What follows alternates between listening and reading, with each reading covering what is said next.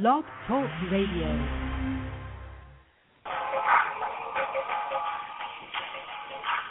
It's the Spiwe Show, an idea exchange empowering you to live well, live fully, and love deeply.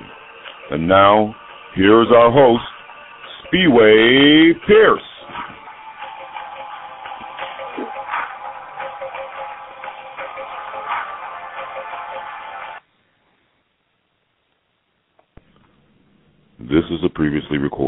Broadcast. A live person is not available to take your call.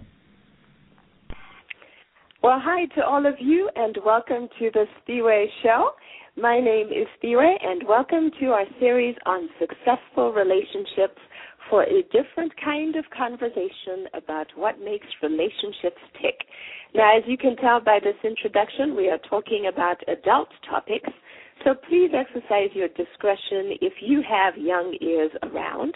You can catch this and any other past show at any time by visiting the website blogtalkradio.com slash spiwe and scrolling down to the on-demand shows.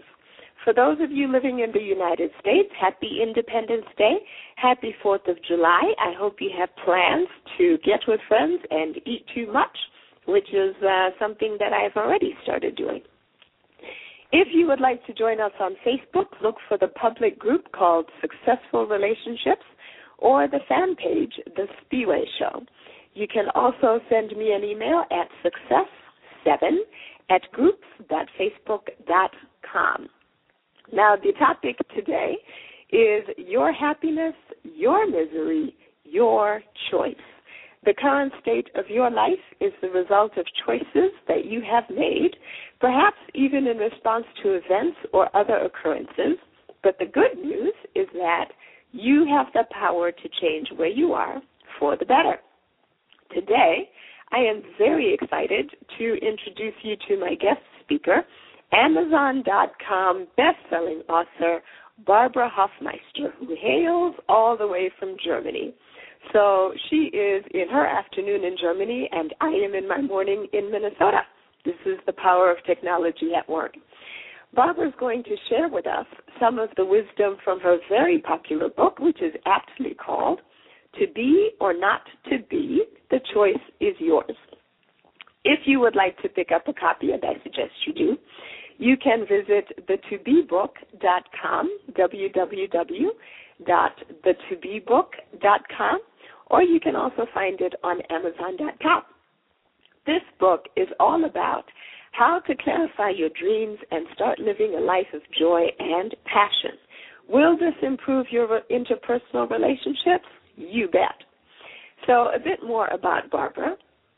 In addition to being a best selling author, she is an internationally renowned speaker and expert on the topic of human growth. In the last few years alone, she spoke to over 15,000 people, helping them to get their dreams back and the courage to make those dreams come true. Barbara's mission is to help as many people as possible to rediscover their dreams and to gain the confidence and belief in themselves to actually make the dreams come true. Barbara is a passionate advocate of constant learning and reinventing yourself. On a personal note, I think Barbara and I were just destined to find each other because I discovered in reading her blog that we were both born on the same day, which is May the 29th. And while I don't believe in the predictive value of horoscopes, I do find that there are similarities between people born at the same time of year. When I read her book, I learned that Barbara has, uh, Barbara and I shared a dream of riding motorcycles. So Barbara ran out and bought a Harley Davidson motorcycle and toured Europe. And just two months ago, I bought my Harley and I'm riding around Minnesota and Wisconsin. Um, Barbara quotes Zig Ziglar several times in her book, and wouldn't you know it, my favorite motivational speaker is Zig Ziglar, and that's just what I picked up, not even having talked to her yet. And I think we might both be into meditation. So, to you, my Gemini twin, Barbara, welcome to the Spiwe Show. Well, thank you so much, Savy. Thank you. Thank you for the lovely introduction. And uh, yeah, the people that were born on 29th of May are special people. yes, As we can are very see from both of people. us, right? So the first question I have, which is the most important question, is what kind of Harley Davidson motorcycle do you have? I don't have it anymore. I sold it, and I feel so envious that you've got one right now because, yeah, I sold it while I was living in southern Spain because I didn't like riding it there, you know, because it's very dry there and very hot. So in summer it was too hot to wear the leathers, and I don't like to drive without protection. So and in in oh. Yeah, it was just too dry. You know, it's not like Germany. Now I live in Germany. It's so beautiful here. Everything is so lush, and you've got loads of small rivers that you can drive along, and that's really what sort of opens my heart when I go for a nice ride in the, uh, through the forest and along the rivers and small lakes and what have you. But in Spain, that was not much fun. So after a few years there, I sold it because I hardly ever used it. But Oh, now I'm envious. Oh. Ah, yes. Well, I'm having a wonderful, wonderful summer being a biker chick, I must say. So let's dive right into your book. so now your book is called "To Be or Not to Be: The Choice Is Yours." Why did you choose that title? because it is my conviction that we have a choice in life at all times. Even when life looks really bleak, we have a choice. You know, we can always turn our lives around no matter where we are and no matter who we are and no matter at what time in our life we decide, you know, we wake up. I call that our wake up calls in the book. When we wake up and we ask questions like, Who am I? What am I doing here? Is this all there is? There's got to be something more. and these type of questions that many people ask themselves around middle age, especially. And um, yeah, and we have a choice. So it is about being, to be or not to be. We all know that from Shakespeare. And the choice is yours. You have a choice. And the subtitle is Get Your Dreams Back and the Courage to Make Them Come True. Mm-hmm. And I think we will talk further about dreams and, and why it's important to have dreams and why we need to be dreamers. And uh, yeah, and we actually need to start believing that we can make them happen too. This is true. Now, I have read the book and I loved it. And the reason I loved it is because, you know, there are many self help books out there, and uh, they get you all excited and all exercised, and you're ready to do something, and then they don't really tell you how. The thing I liked about the To Be book is that it not only gives you the inspiration to actually do something about your life today to get it to where you would like it to be or to start dreaming about getting it to a better place. But it also gives you exercises step by step exercises that you can do for getting from here to there. And so it it also tells you how to get to where you want to go and one of the things, Barbara, that you tackle in your book is negative thinking. You have a really important chapter in your book called Meet Yeah But. So tell us about Mr. or Ms. Yeah But. yeah, yeah, but is what we tell ourselves quite frequently. You know, we want to, to try some new venture, we want to do something different, and we get this inner voice saying, yeah, but don't you think you're too old? Yeah, but mm-hmm. you girl, you shouldn't be riding a Harley. Yeah, but you know this kind of constantly that w- that we first say yes, but and and people do that in everyday life. I used to be one of those people that kept saying, yeah, but you know this and this and this happened. Yeah, but and this is why I called it yeah, but and I actually borrowed that from a good friend of mine, Marsha Malcolm, who uh, talked about it, and I thought this is great. Meet Jeva, that sounds really good. To because we need to personalize that inner voice that we all have. And other people Mhm. like Blair Singer, they call it the little voice inside our head. I call it the little man that sits on our shoulders, or little woman that says, "Hey, you're not good enough. Hey, who do you think you are?" You know. Yes. And we need to overcome that really. But first of all, how do we overcome it? We have to become aware of it. And I recommend, for instance, putting a rubber band around your wrist. Make it big enough so it doesn't cut in, but put a rubber band around your wrist. And whenever you hear, a, you know, whenever you have this inner dialogue that is disempowering for you, that is telling you you can't do something, or you are not good enough, or you are too old, or you are too young, or you're too fat, or you're too thin, or you're, you know, whatever it might be, all these messages, you don't have the right education. I mean, nobody really cares today that much about education. It is about who you are and what you can do that that counts. And when you have that disempowering dialogue with yourself, then snap that rubber band. And if you would see me in person, you would see that I have some marks on my wrist because I snap it still even today. You know, sometimes when I when I'm onto a new venture and I know that I am going to uh, you know, have some disempowering messages that are telling me, "Are you sure you really want to go there? Are you sure that everybody's going to turn up? You know, do you know this?" And then I use it. I why? Because we humans, we learn from pain and from pleasure. And for some crazy reason, we seem to learn easier from pain. So when we snap why we have that negative, disempowering thought, that is just meant to protect us from danger. And anything outside our norm, what we always do, is considered dangerous. So you know this is why we have those thoughts just as a short explanation and you when it comes up just snap it away and say thank you but no thank you mm-hmm. and don't mind if it stings you know it's supposed to sting and it teaches your subconscious that these thoughts are not appropriate you know i'm sure you've heard of pavlov's dogs. And it's you know we can train our subconscious because this has been automated in us over the many years of our life. And we can we have to de-automate it. We have to reprogram our mind really so that our thinking goes towards what we want and not uh, away from what we want. This is true so to your point we are going to play a clip for our listeners and uh, this is the classic, yeah, but kind of conversation that you might be able to relate to or you might have heard from some of your friends. Take a listen to this. Five came back and he asked me to go away with him again. And you said, no, again. You could go. Start fresh. Change your life. I can't. I can't. I have to be responsible. I'm the responsible one.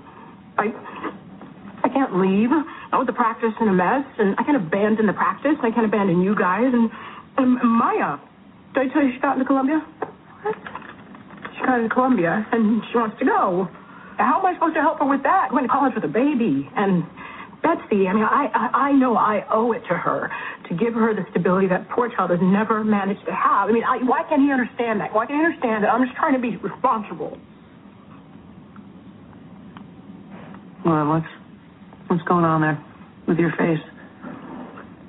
I should try not to cry.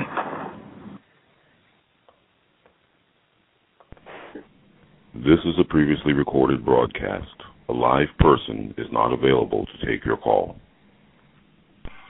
We are back with Amazon.com best-selling author Barbara Hofmeister, who wrote the book To Be or Not to Be the choice is yours. You can pick it up at www.the2bbook.com or you can pick it up at amazon.com. So we were just talking about Mr. or Ms. Yeah But and that clip you heard uh, gave you the kinds of excuses that we make, right? I'm supposed to be mm-hmm. responsible. Mm-hmm. There are people who depend on me. Why? I have to stay in this rut because it's what I'm supposed to do. So, Barbara, share with us why you are so optimistic and why you believe that anyone can change their life because anyone can. it's as easy as that. Anyone can change their life. If we stop making excuses like the lady did, you know, in that clip, it doesn't mean changing your life, doesn't mean you have to stop doing what you've been doing until now and do something totally different. This is where a lot of people uh, are mistaken. It's not true. You can start changing your life by taking a small step in a new direction. And if you continue to take small steps in that new direction every single day, your life will change. It will not change overnight, but in the period of a time, it will change massively. And this is also what I teach, you know, that people take small steps, don't make massive changes. They're too painful. I mean, sometimes we need to make massive changes because it's necessary in abusive relationships, for instance. Don't stay in there and try to sort of improve the guy or improve the woman. That doesn't work. I mean, you can only change yourself and you can only do something about who you are, not about who the other person is. So if you know there is danger, then get yourself out of there. I mean, don't wait and don't take the small steps. But normally, uh, we want to take the approach of the small steps, and for that we have to first know where do we want to take our life, because this is what I don't. I mean, what I see most. About 90 to 95 percent of people, and this is a massive number, don't have a clear direction in life. They don't really know where they want to take their life. They know that I don't want this anymore. I don't like this. I don't want this in my life. I don't want to, you know, keep having this problem. This they do know, but they don't have a clear direction. But if you don't have a clear direction, how do you ever expect to get there? This is true.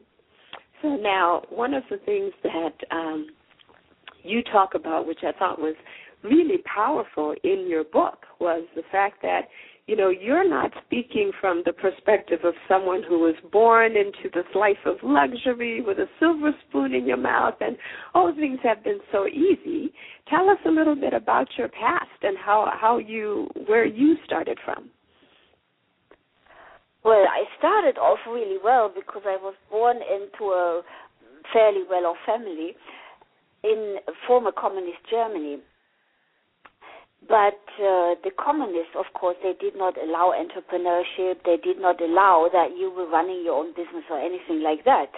And they took the businesses from my grandparents away, and uh, you know they suddenly were state owned, and my grandparents had to work in their own businesses as very badly paid employees. And when my father saw that happen, he decided that it's time to leave. You know, I mean, this was definitely not what he wanted for his wife and for his, I mean, for his life and his family. So we mm-hmm. escaped from communist Germany with just really the clothes that we were wearing. And my life changed very suddenly because in East Germany I had, you know, my whole family uh, I was the first grandchild in the family, so I was pretty spoiled. And, and I had my own dog, I had my own room, you know, I mean, we were quite well off. But from one moment to the next, life totally changed. And the next day, we were in a big city in Western Germany, living in a small attic room that became our home for the whole family for the next three years. No bathroom, no kitchen, nothing, just that small attic room. And my parents worked day and night trying to make back what they left behind. And that me- meant that little me, you know, eight years old, not knowing what had happened, uh, was left to to- totally to her own devices. And that was a very traumatic experience. But I've learned something from that. And number one is that freedom isn't free. You've got to make some sacrifices. If you really want to live your dreams, you've got to get out of your comfort zone and do something drastically different. Uh, you know, like my father did, wrap up his family and and escape. Um, second, I made a decision in those days, and I do remember that. I made the decision that because it was very painful for me, and I made a decision that when I am big enough, I am going to live my own life my way. And believe me, I still do that today. I've, you know, that's still my number one life value is independence. Uh, and that comes from those days, really. So, well, and isn't that interesting? Because you could have turned, you could have become a victim, and you could have said, "Well, gee shucks, you know, we had everything, and now Um, I, I don't have my my family. I don't have my dog. I don't have my comfortable room.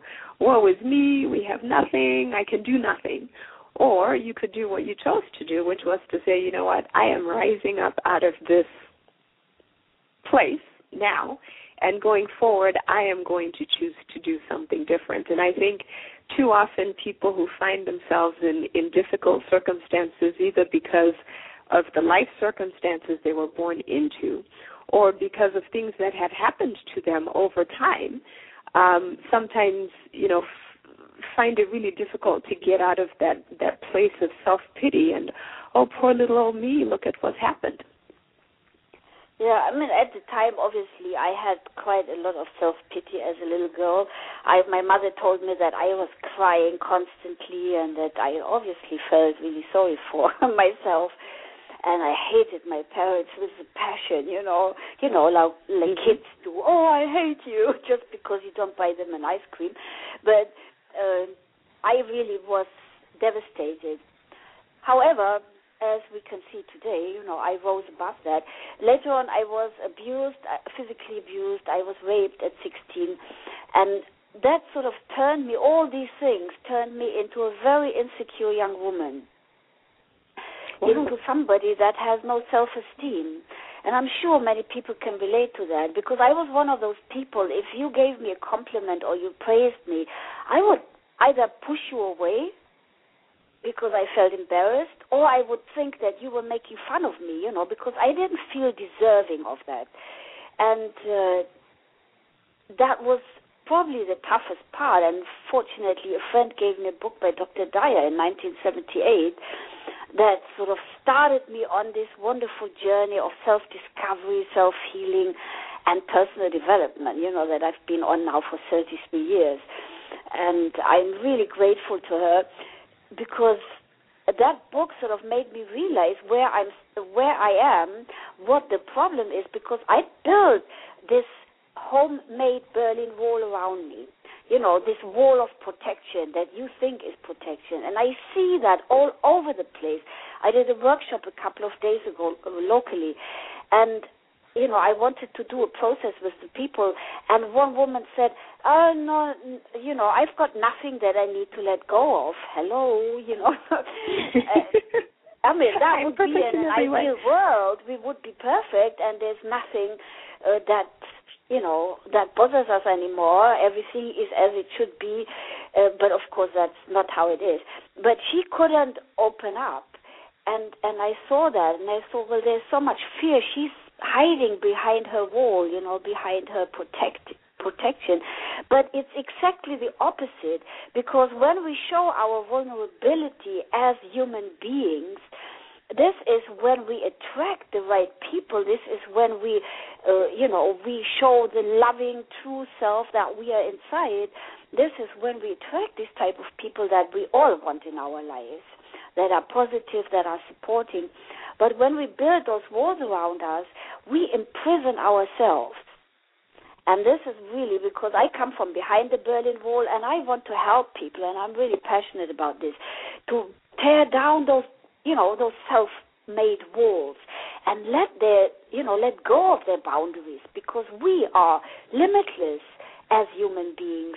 We've just been taught that we have all these restrictions and little yebuts and, and all this you know, education that is telling us that we are not good, we have to be good at everything. No.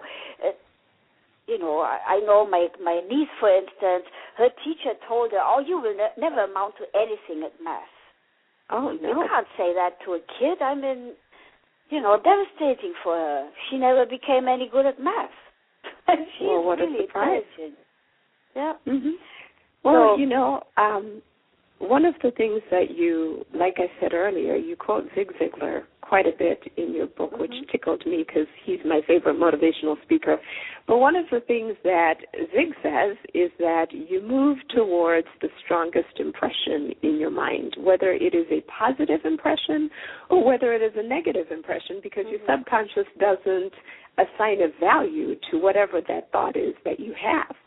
And um, so, to your point, I'm going to um, uh, run a clip here about uh, negative thinking because, as you say, you know, if someone says to you, "You're never going to be any good at math," and that's what you internalize and that's what you think, then even though you could be, that's exactly what happens. Take a listen to this.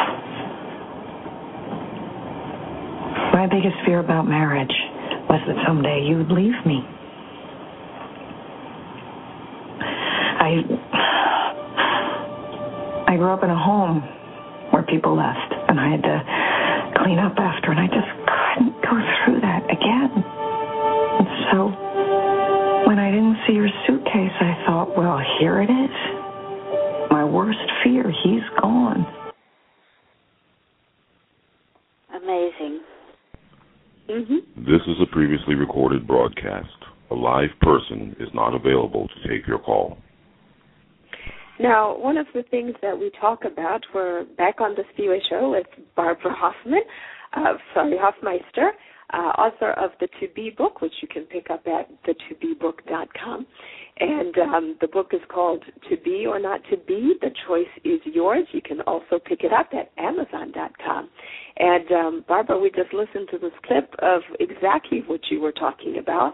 And uh, if I can go back to Zig Ziglar for just a moment, you know, one of the things that he pointed out, which I hadn't noticed until he said it, um, on this show we talk about life manuals, and, and your life manual is, the, you know, the Bhagavad Gita, the Bible, the Hebrew Bible, the the Quran, depending on your, you know, persuasion. Mm-hmm. But my my life manual happens to be the Bible, and in the Bible there is a story about Job. And Job was a uh, servant of God, faithful servant, blessed with great wealth. He had 10 children, lots of livestock. He was a wealthy man. And he found out all at the same time, in the same day, about that he had lost his 10 children, all of his livestock. He had lost all of his servants, and he had lost all of his wealth. And the thing that Zig Ziglar pointed out that I thought was interesting was what Job said was, in response to all of this loss, that which I feared greatly has come to pass, which gives you some insight into Job's psyche and what his negative thought patterns probably were at the time that all of this happened. So, Barbara, you know, in your book, you talk quite a bit about negative thoughts and what is the most effective way to deal with these negative thought habits that stand in the way of our progress? Well, I already mentioned one thing that is the rubber band. You know, start becoming aware of them. That's the that's very important.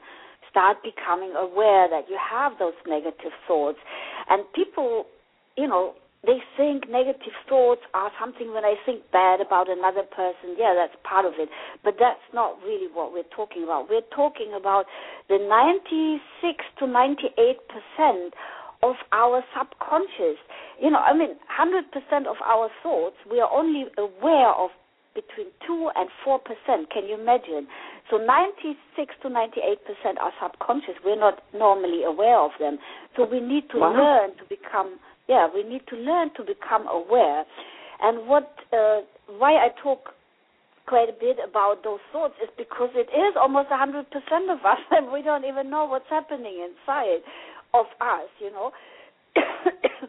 we have fears, we have doubts, we have worries.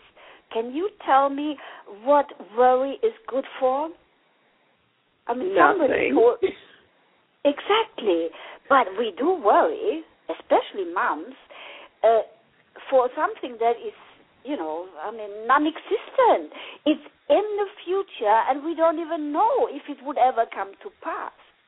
There is a tiny chance that, you know, somebody might have an accident, but if you worry about it and you put your attention on it, I give you an example from my own life. When I was about 19 or 20, I lived in England and I came home for vacation. And my dad gave me his car and he told me I need it back at 4:30 when I need to go to work. So, uh I came home at 4:30 as you do at that age, you know. I mean, I hadn't seen my friend for ages, so I went out hmm. all night. And I came back at 4:30 and my mom was so worried. She was totally crazy. And she said, "Oh, I haven't slept all night. Where have you been? I mean, I was so worried I couldn't sleep." I, I, I mean, my both my father and me, we looked at her like she was crazy, and we and I said to her, "Mom, do you sleep when I'm in England?" She said, "Of course." I said, "Well, what's the difference? You don't know what I'm doing when I'm in England." Wow. And she looked, yeah, and she said, "But that's totally different." I said, "No, it isn't." you know, but for her it was totally different. So it's a it's a self-made story that we create. And somebody said, worry is a prayer for a problem. You pray for a problem because you are focusing your attention. And people that are good at worry, they create so much energy in that worry. They can think themselves into a frenzy. And I've seen it happen again and again. So, you know, if you tend to worry, then really t- get the book and, and read about it, and you will hopefully understand how totally useless it is because it is not changing the facts. It is just sort of imagining something bad to happen sometime in the future. No good for anything. It's just creating what you are imagining. That's one thing. Doubt. Doubt is like, oh my God, do I? Can I really do this? Oh, what if? What if it goes wrong? Well, why don't we ask ourselves, what if it goes right? I mean, mm-hmm. that's much more fun, isn't it? Well, that's but true that, because if it if it goes wrong, there's nothing you could have done about it anyway by worrying. Yeah, right? I mean, obviously you don't, you know, you you you're not supposed to be reckless or anything like that, but you know, why worry and why have those doubts? What if this goes wrong, that goes? You know how I deal with fear. I look at the worst case scenario and fear comes up and fear stays with you. It's not something that you will totally train out of yourself. But when I when fear comes up, I look at the worst case scenario. What is the worst that can happen if absolutely everything goes wrong? And it's not likely that everything will go wrong, you know, that nothing will work. But I look at the very worst case. And I asked myself, will I survive that? If that really happens, would I survive it? And until today, I could always say, yeah, I would. I would hurt financially very often in my case. Uh, I would hurt emotionally in, in some cases. I might even hurt physically, but I would survive it. And then I can forget it. Okay, now I've looked at the very worst case, which is not likely to happen. Now I focus on the best case scenario. And what is the best that can happen if everything works and then some?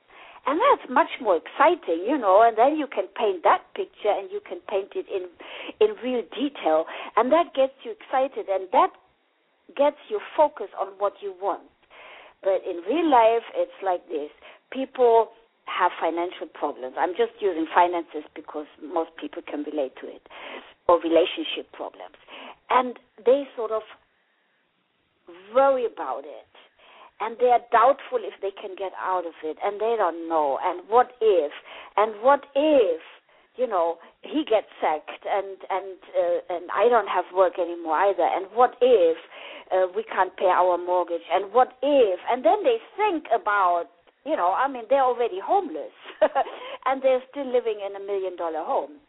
Uh, but in their mind, they're already homeless. Like this woman, you know, I mean, she was in a good relationship, and she's worried about him leaving her. Yep. Yeah, the man never thinks about it. I had this happen a short a short while ago with one of my clients. She said to me, you know, I'm so worried that he will leave me, that he doesn't love me as much as I love him, and so on and so on and so on. Now they're getting married. You know, and wow. and he never. I mean, he never had one thought in that direction. But her interpretation of the circumstances in that moment in their life was, he's going to leave me.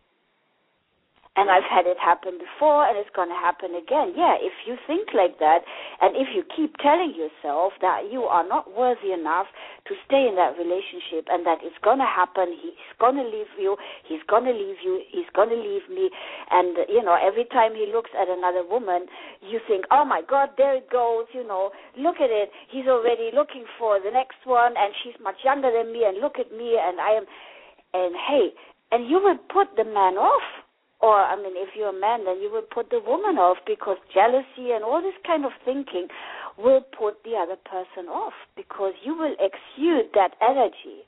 Every Mhm. single thought that we have is energy.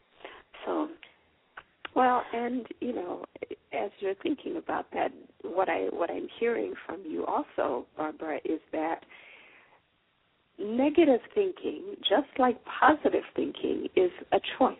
We get to choose whether or not we're going to think negatively and or whether we're going to have positive thoughts. And it's not just something that happens to you, you can control it, right?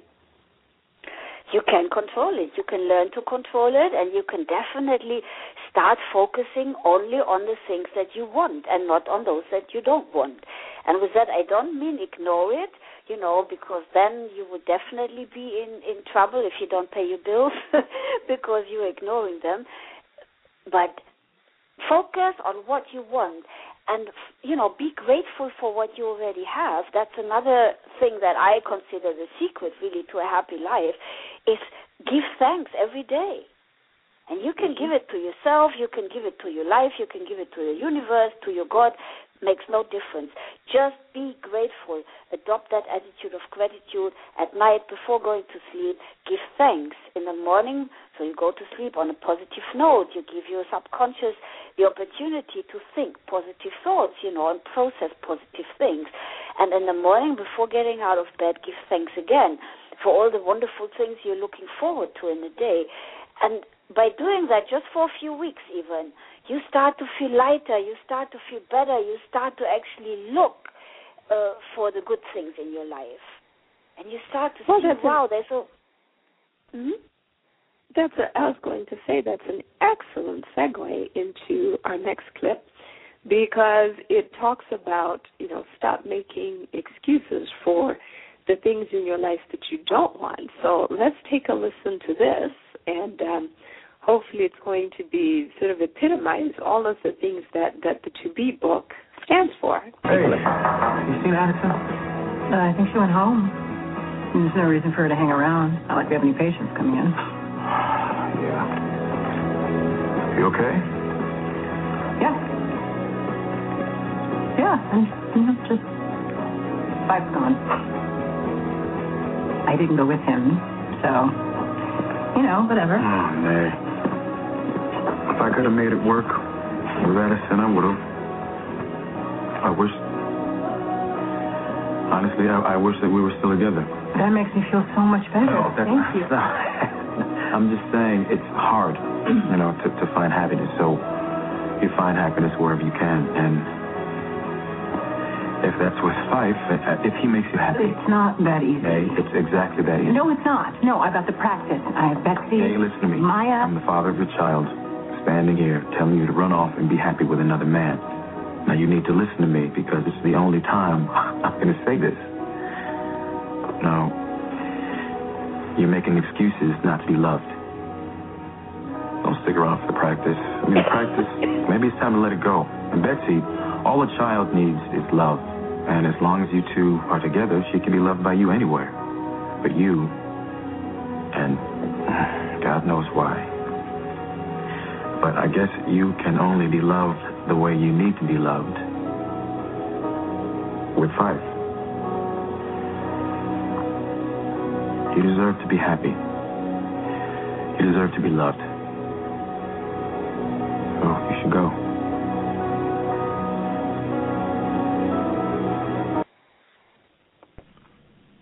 This is a previously recorded broadcast. A live person is not available to take your call.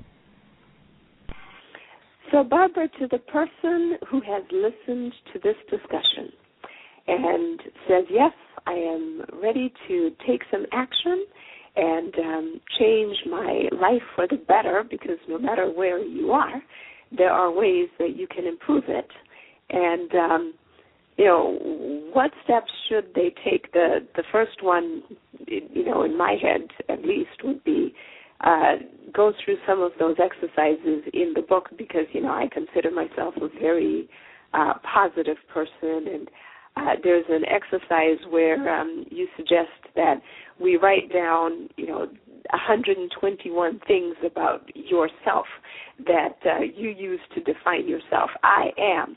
I am happy, I am intelligent, I am bright, I am this, I am that. And you talk about focusing on the negative aspects of the way that you define yourself and working on those.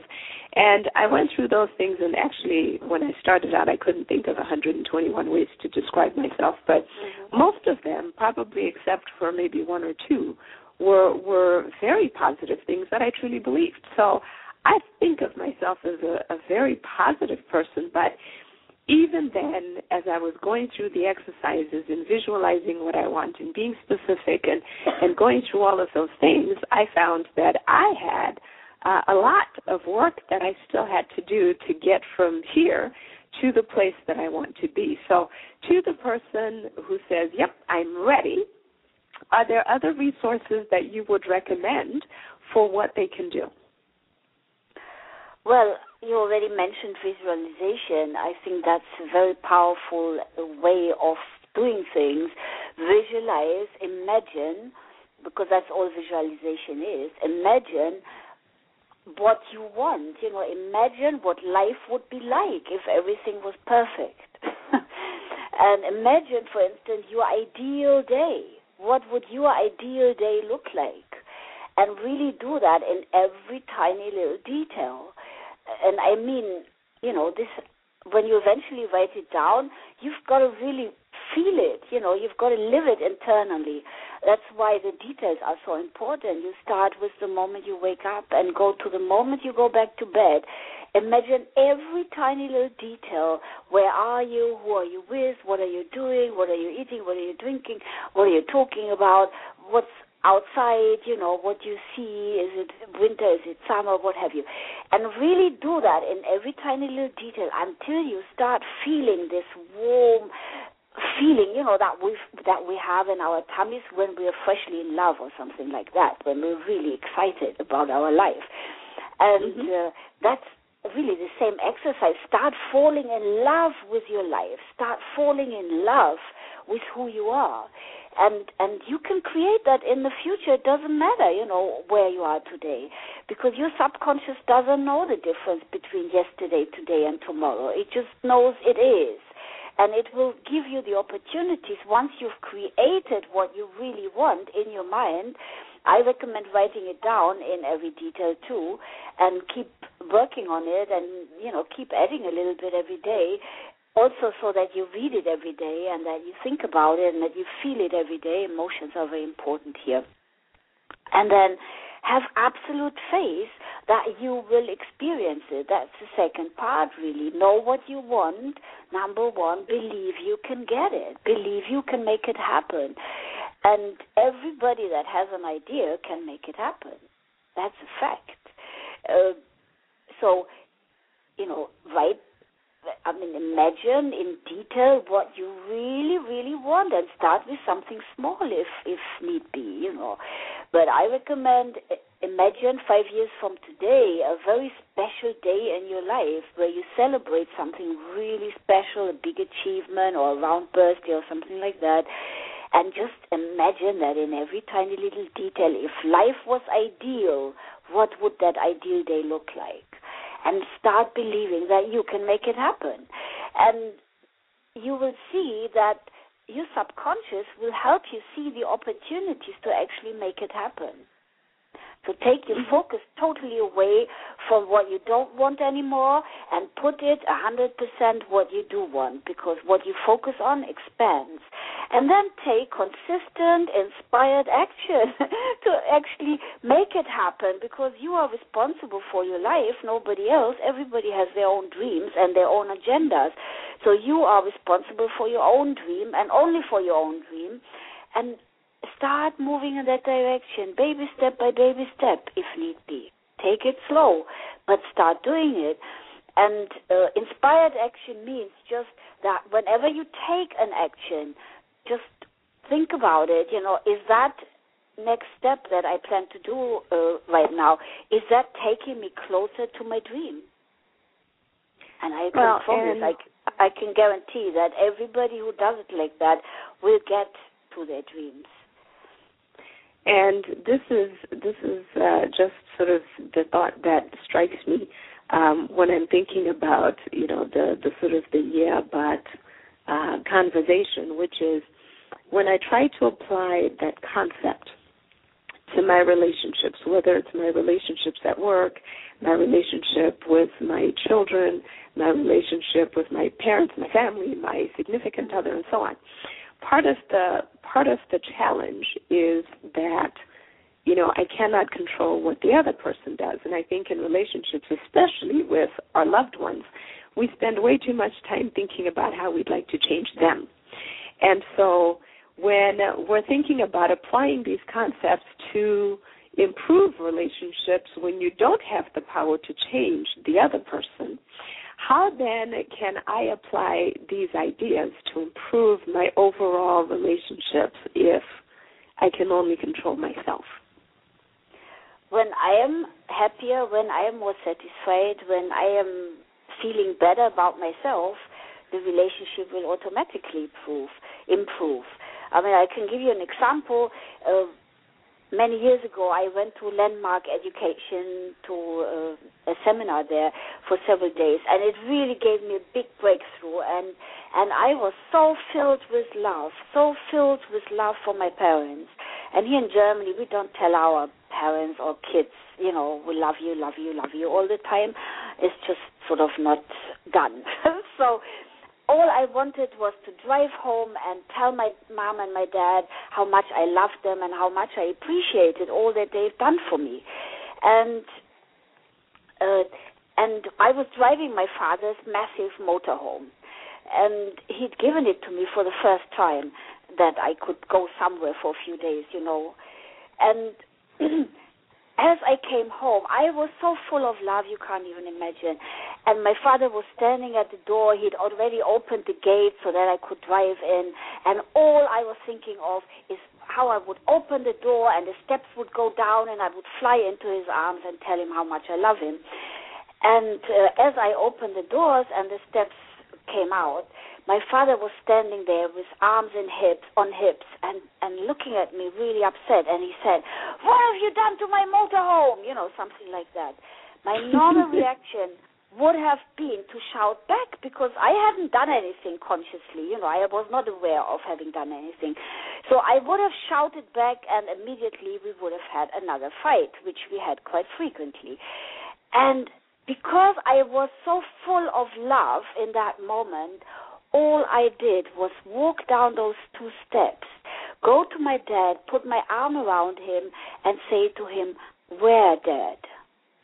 And he walked me around the motorhome. He showed me the scratches at the back, and I swear to God, I didn't know about them. You know, these things are so long that you don't mm-hmm. hear what happens. you know, That's that true. much behind you. So I hadn't noticed. And uh, so I apologized to him. I said, I'm sorry, Dad, I hadn't noticed. And we walked inside the house hand in hand, lovingly. I hadn't told him I love him, but because that energy, I mean, in that moment, but because that energy was within me so strong in that moment, I was so loving and feeling that love that the, everything was diffused. You know, the argument, the the fight that we would have had, his anger, everything was diffused because I was love. So wow. we change our relationship by being love, but we have to start being unconditional love, no judgmental and not ex- with high expectancies of the other person. We can only be the best us. And by being the best us, if we love and accept ourselves unconditionally, then we will also be able to love and accept the other person unconditionally and not say if he does that i leave him. If he doesn't do that you know i won't love him anymore. He doesn't get any sex or anything like that. And Which yeah, I mean, it's one happens. of the yeah it's one of the tools that women use you know. So yeah it it it, it comes from us we are the change. I think Gandhi said it. We are the change that you want to see in the world, if you change and start looking within and start loving yourself, even though you make mistakes and even though you are not perfect, but none are, you know, so don't have you know, don't judge yourself. Why is it that criticism hurts us much more or touches us much more than praise? Does that make sense? That's destructive. It is destructive, but I think we tend to be we tend to lean towards the negative thought habits, don't we? And so when somebody well, says something like negative, it, but you we believe can it. change it. If if Mhm, I, I tell mhm. you, if you see me in person and you give me a compliment, you know, like you said something really nice about the book that it's unique because it has the exercise inside and it really helps people uh, by telling them what to do and how to do it. uh, this is I feel so proud, you know, I feel so good. And I, I can really say from the bottom of my heart, thank you. And I open my arms wide. If you see me, you would see that. I open my arms wide when I get a compliment or praise. And I take it in, that I close my arms over my, uh, over my uh, uh, heart. And I really take that compliment, that praise in. Why? Because it's important to me.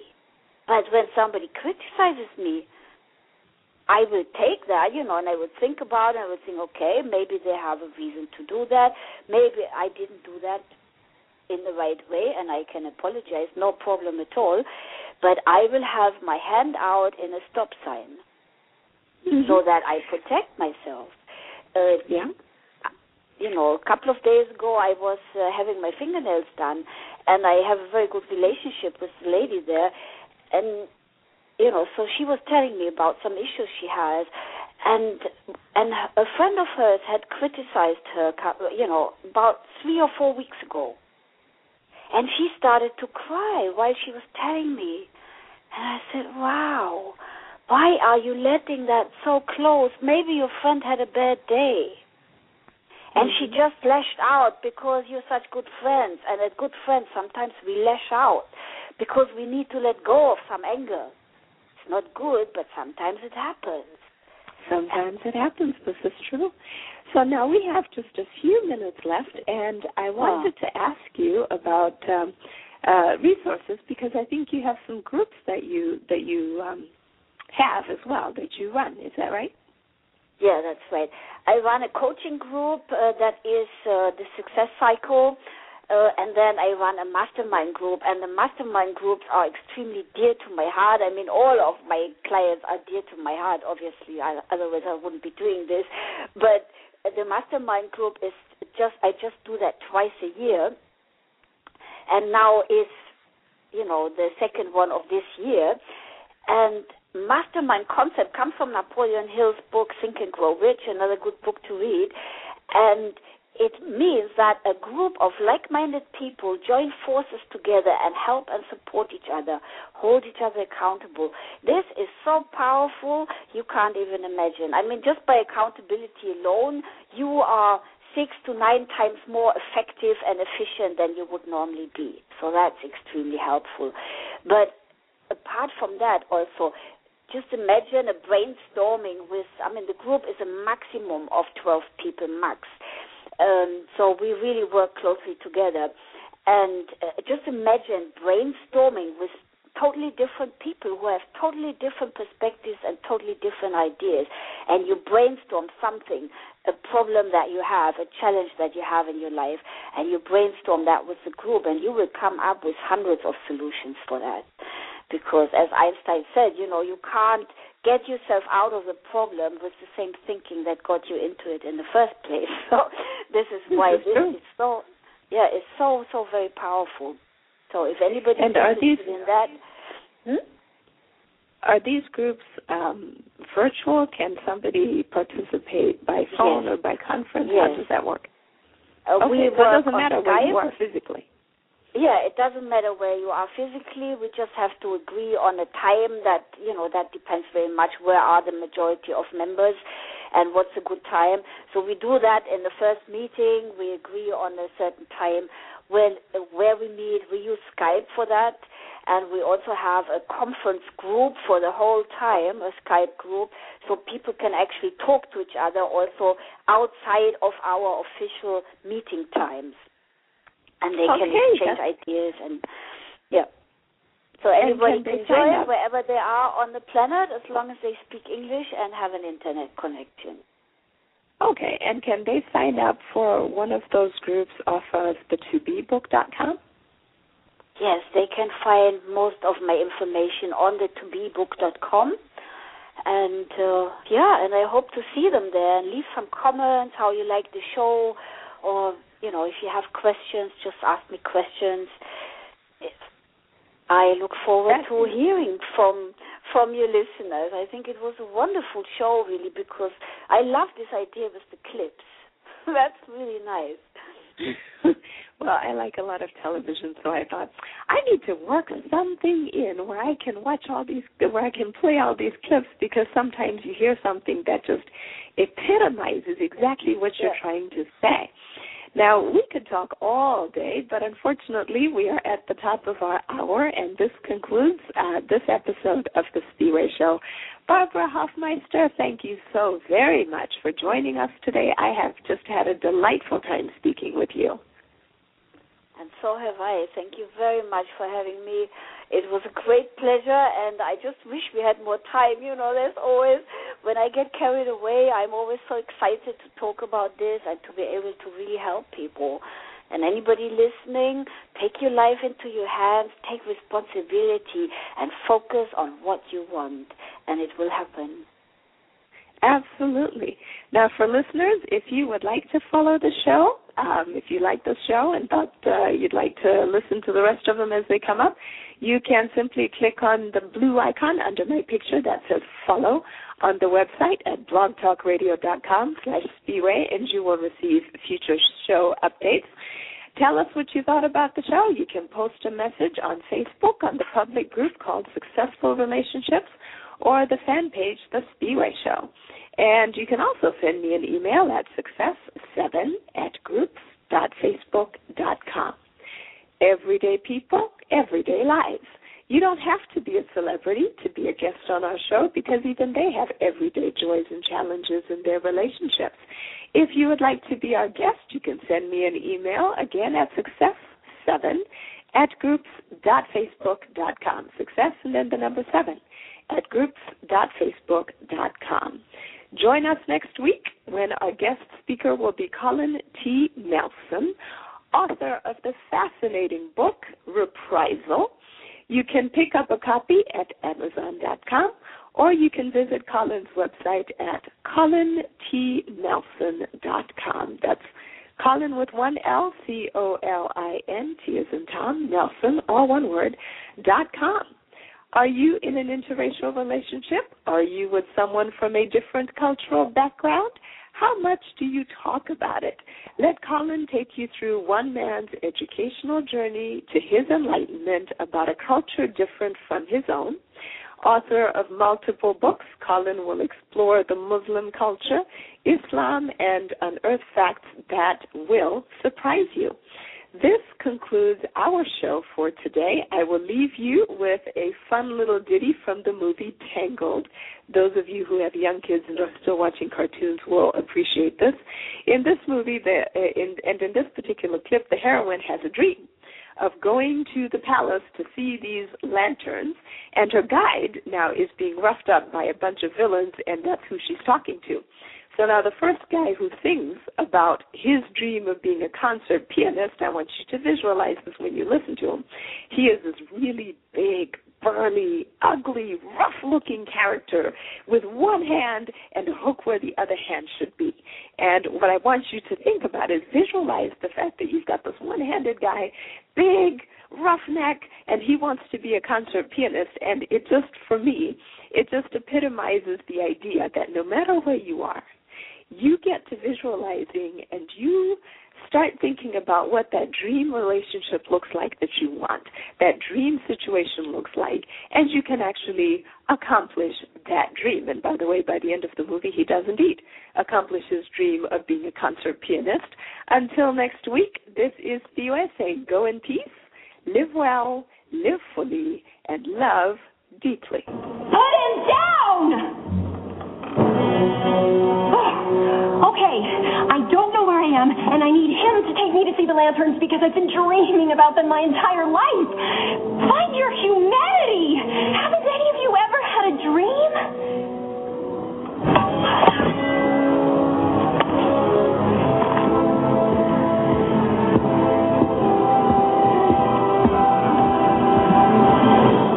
I had a dream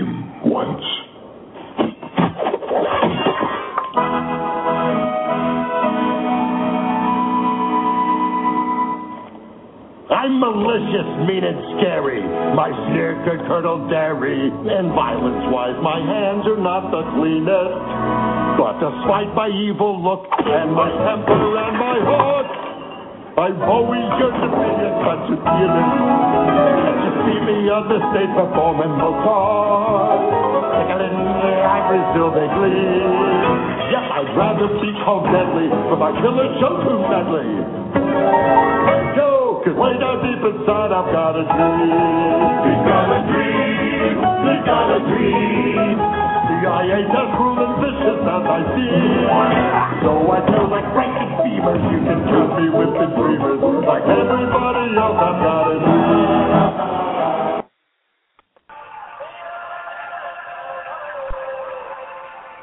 Thank you for joining us on the Spiwe Show. Until next time, live well, live fully, and love deeply.